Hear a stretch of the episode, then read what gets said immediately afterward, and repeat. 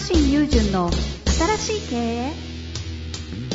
パラダイムシフトが急速に進む経営環境ポッドキャスト新しい経営は連続起業家投資家プロデューサーでもある慶應義塾大学特任准教授の若新雄純が独自の視点から混沌の時代を楽しんで生き抜くための経営の考え方についてゆるくお伝えします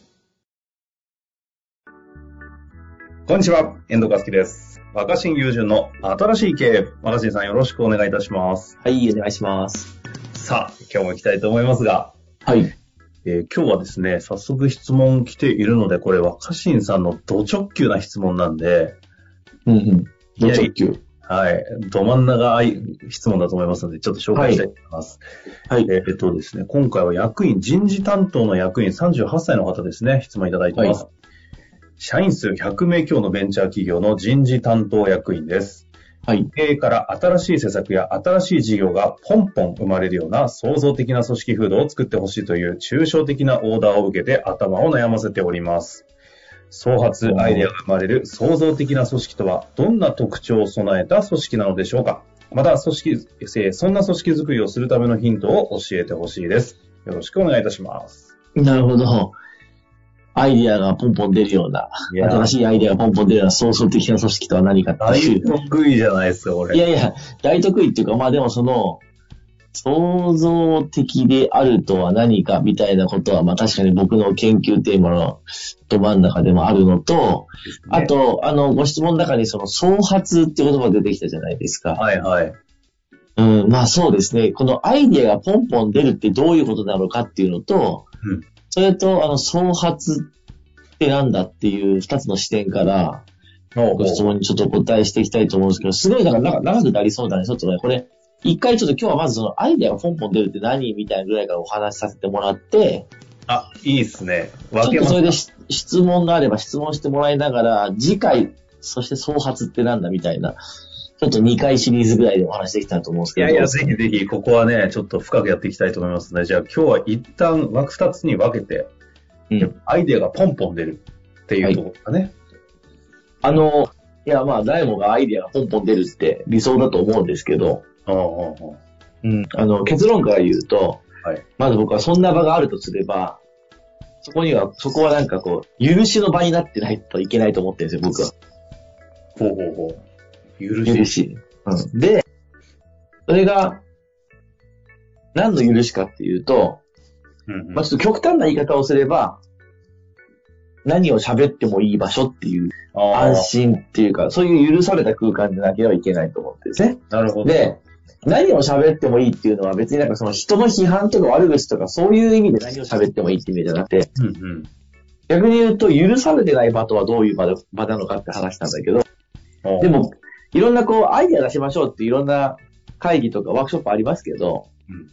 許されてないことが僕は多いと思ってて、許されてないっていうのは、うんうん。やっぱ一定の規則性を求められるんですよね。その、発言の順番だったり、外気とから言うとか。うん、あとは、ちゃんとやり方がセットになってるとか、ああ。なんかその、何を言ってもいいわけじゃないっていうよりは、こういう風に言わなきゃとか、あとその場にふさわしいこととか、うんうんうん。その場に、で、評価してもらえそうなこと、価値があることを言わなきゃいけないみたいに思ってしまってる人が多いと思うんですよ。価値がない、やなきゃダメとかね、めっちゃ。うんていうかもうビジネスで行った場においては、基本そう、そういう意味じゃ許されてる場なんてなくないですか？うん、だけど、創造的な場にはまず許しが必要だと思ってるんです。で、で許されると、どうなるかって話なんですけど、はいその、じゃあ、その場はいろいろ自分喋っちゃっていいから喋るってわーって喋るじゃないですか。そうするとそこに参加してる人たちが、みんなアイディアをポンポン出せるようになるかっていうと、うんうん。いや、それだけではアイディアはポンポン出ないと思ってるんですよ。あの、好き勝手に喋れるってことと、アイディアがポンポン出るってことは、あの、関連性はあるんだけど、一緒じゃないんですよね。ああ、微妙な、絶妙な違いですけど、そうやそうですよね。確かに。うん。ポンポン喋れてればアイディア、全部アイディアになるかっていうと。でもう一つ僕は、世の中には本当にアイディアを出すってことがめちゃくちゃ得意なうん。すごいクリエイティブなアイディアマンっていると思うんですけど、アイディアマンだからアイディアを出せるっていう話は、別に創造的な組織とは関係ないんですよ。個に依存してるし、このそうそうそう。別にどんな組織だろうが、アイディアマンは別にアイディア出せちゃうんで、ああ。でも今回の質問っていうのは、みんながアイディアをポンポン出せるようになるっていうか、みんながアイディアを出しやすくなるような場、創造的な場って、組織って何ですかっていう質問だと僕は思っていて、はい、はい。で、僕はそういう創造的な場っていうのは、そこに参加している個人がアイディアを出すんじゃなくて、その場所からアイディアが出ると思ってる。え、アイデアが出るような個人にしていくっていうんじゃなくて、そう。アイデアが勝手に出るような場にするってことですか？まあ、アイディアが、っていうか、まあ、もっと言うと、そこからアイディア化されたものが出やすい場おにするっていうのが創造的な組織を作るって意味だと思ってるんです。ちょっとね、で、あの、一つ事例をお話しすると、あ、いいですね。まあ、これまでにもよく紹介してきましたけど、その地元福井の鯖江っていう町でやっていた女子高生の町づくりプロジェクトの JK 化の話なんですけど、はい。あの、すごいこう、集まってきた女子高生、JK たちがたくさんアイデア出しまくって企画しまくった時期があったんです、本当に盛り上がってきて。あ、やっぱそういうふうな場あったんですね。うん、そう、そう、そしたらそこに、そういう時に、地元の新聞記者さんが取材に来て、うん。こういう質問してきたんですよ。うん。こんな中で、いや、すごいアイデアいっぱい出て企画じやってますけど、一番アイデアマンの子って誰ですか？この中で誰が一番そのアイデア出してるんですか？なるほど。一番、うん、この中にすごいアイデア出すの得意な子がいるんですよね、みたいはいい角度ですね。な。うん。アイデアは、アイデアが得意な個人から出てると思ってるから。っていうか、まあもっと言うと JK 化ではアイデアがいっぱい出てってるけど、JK 化さんっていう人がいるわけじゃないから、JK 化の中の誰なんですか？なるほど、なるほど。けど僕はあの時は、あの JK 化っていうプロジェクトが創造的な組織っていうか場になってたと思っていて、まさにアイディアは JK 化から出てたんですよ。でも記者さんは、いや、JK 化かって言われてもみたいな。その中の誰かが言わなきゃ、JK 化っていう人人が喋るわけじゃないですよね。ああ、いやいや、記者の言ってることもよくわかる感じ。え実際はそう、そうじゃないんですか？なんかこう、アイデアマンみたいな子がいて、その子が起点となって、みたいな。うん。だけど、また、その中の参加してたあるメンバーの JK の子が面白いことしたんですけど、そんな普通の高校生とか市民が普段から頭の中に私はアイディアがいくつもあってって言って頭の中でアイディア整理して生きてる人なんてほとんどいないですよ。なかなか本質的なこ そう。そういう仕事でもしてるんだったら別だけど、と。ああね。広告屋じゃあるまいしですね。そう。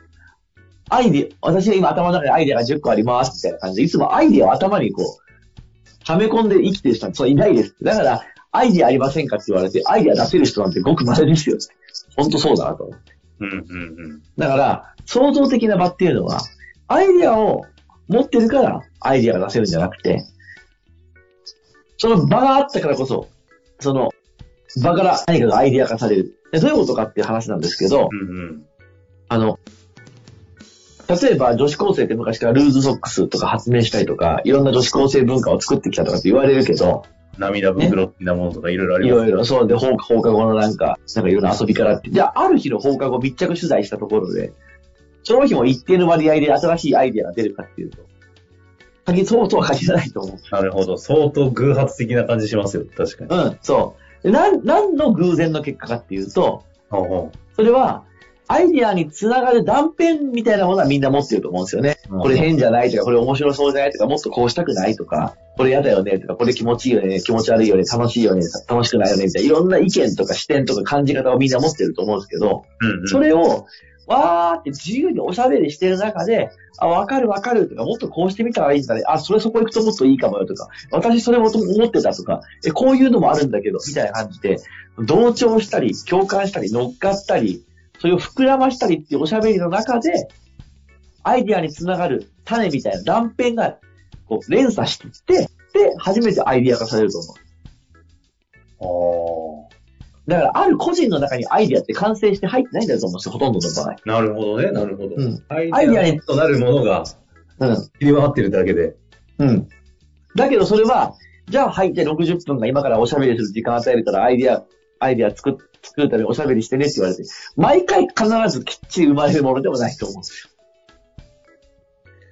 え、若新さんの中で、私の勝手な解釈だと、若新さんが参加する場って、アイディアがめっちゃ出て、なんか新しいものが生まれるなぁという、なんとなくそんな記憶もあるし、なんかそんなイメージがあるんですけど、若新さんの中では、アイデアが創発する場を作ったら100%アイデアが出るっていう確証はないんですか？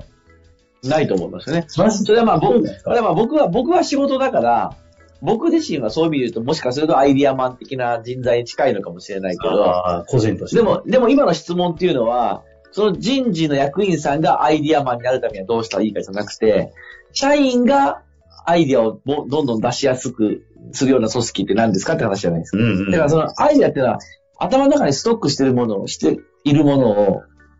定期的にこう出してあの、一定の割合で出していくっていうようなものではなくて、はいはい。やっぱその、それに繋がりそうなものを、まあ、自由に引き出し合っていいっていうか、そうする。ると、たまにいいアイデアが生まれたりするっていうことだと思うんですよ。なるほどね。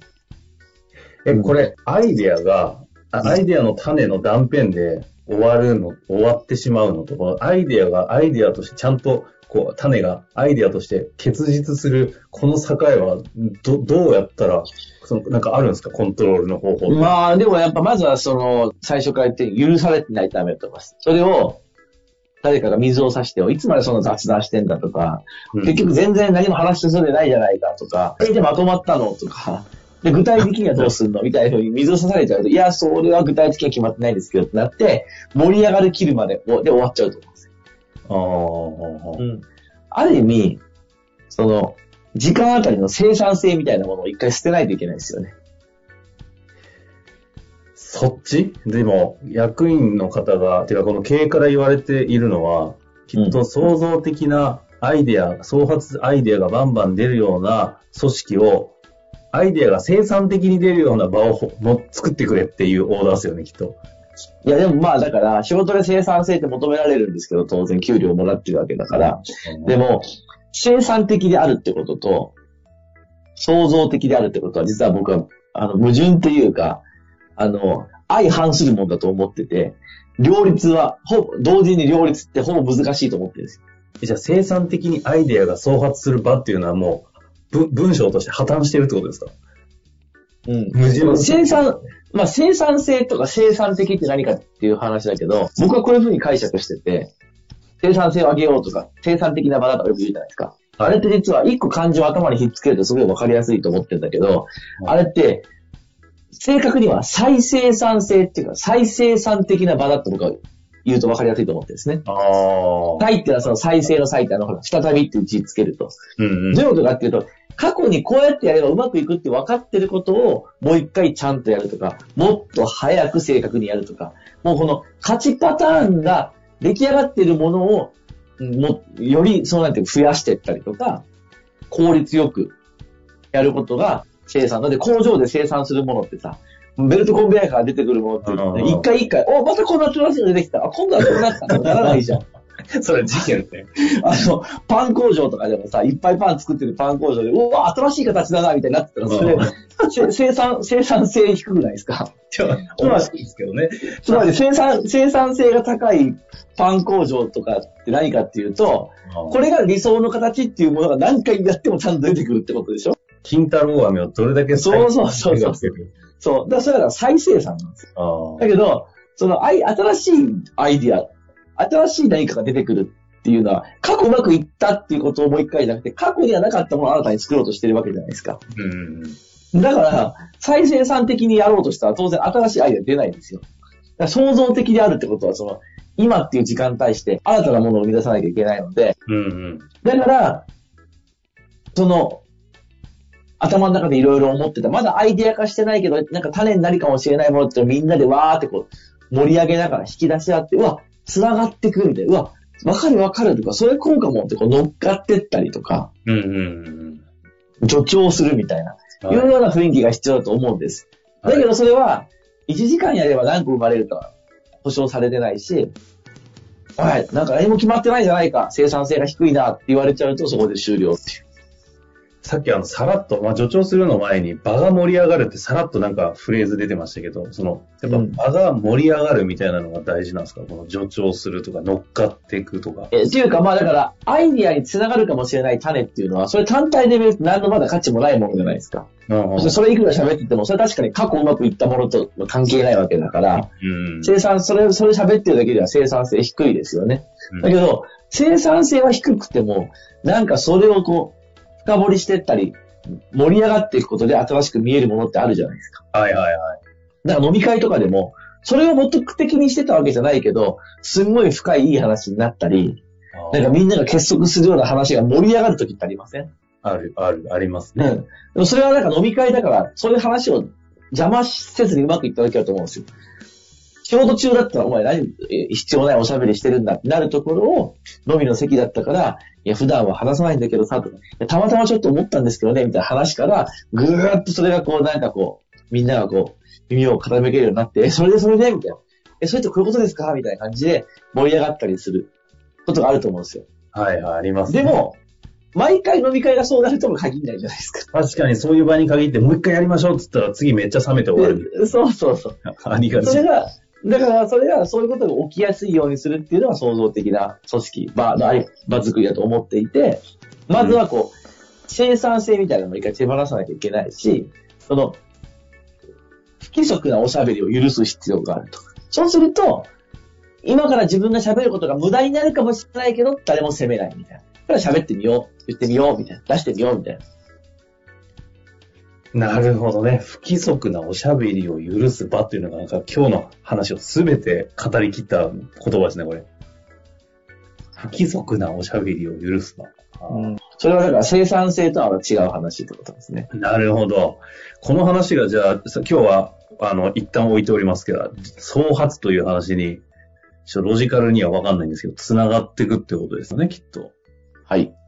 と次はそのつ続きをお話しできればと思います。じゃあまずはアイデアがポンポン出るためには不規則なおしゃべりの場、おしゃべりを許す場が必要であり、これが創発するような組織にするのはどうすればいいのかという話を次回いきたいと思いますので、今日のあたりは一旦ここで終わりたいと思います。若手さん、ありがとうございました。はい、ありがとうございます。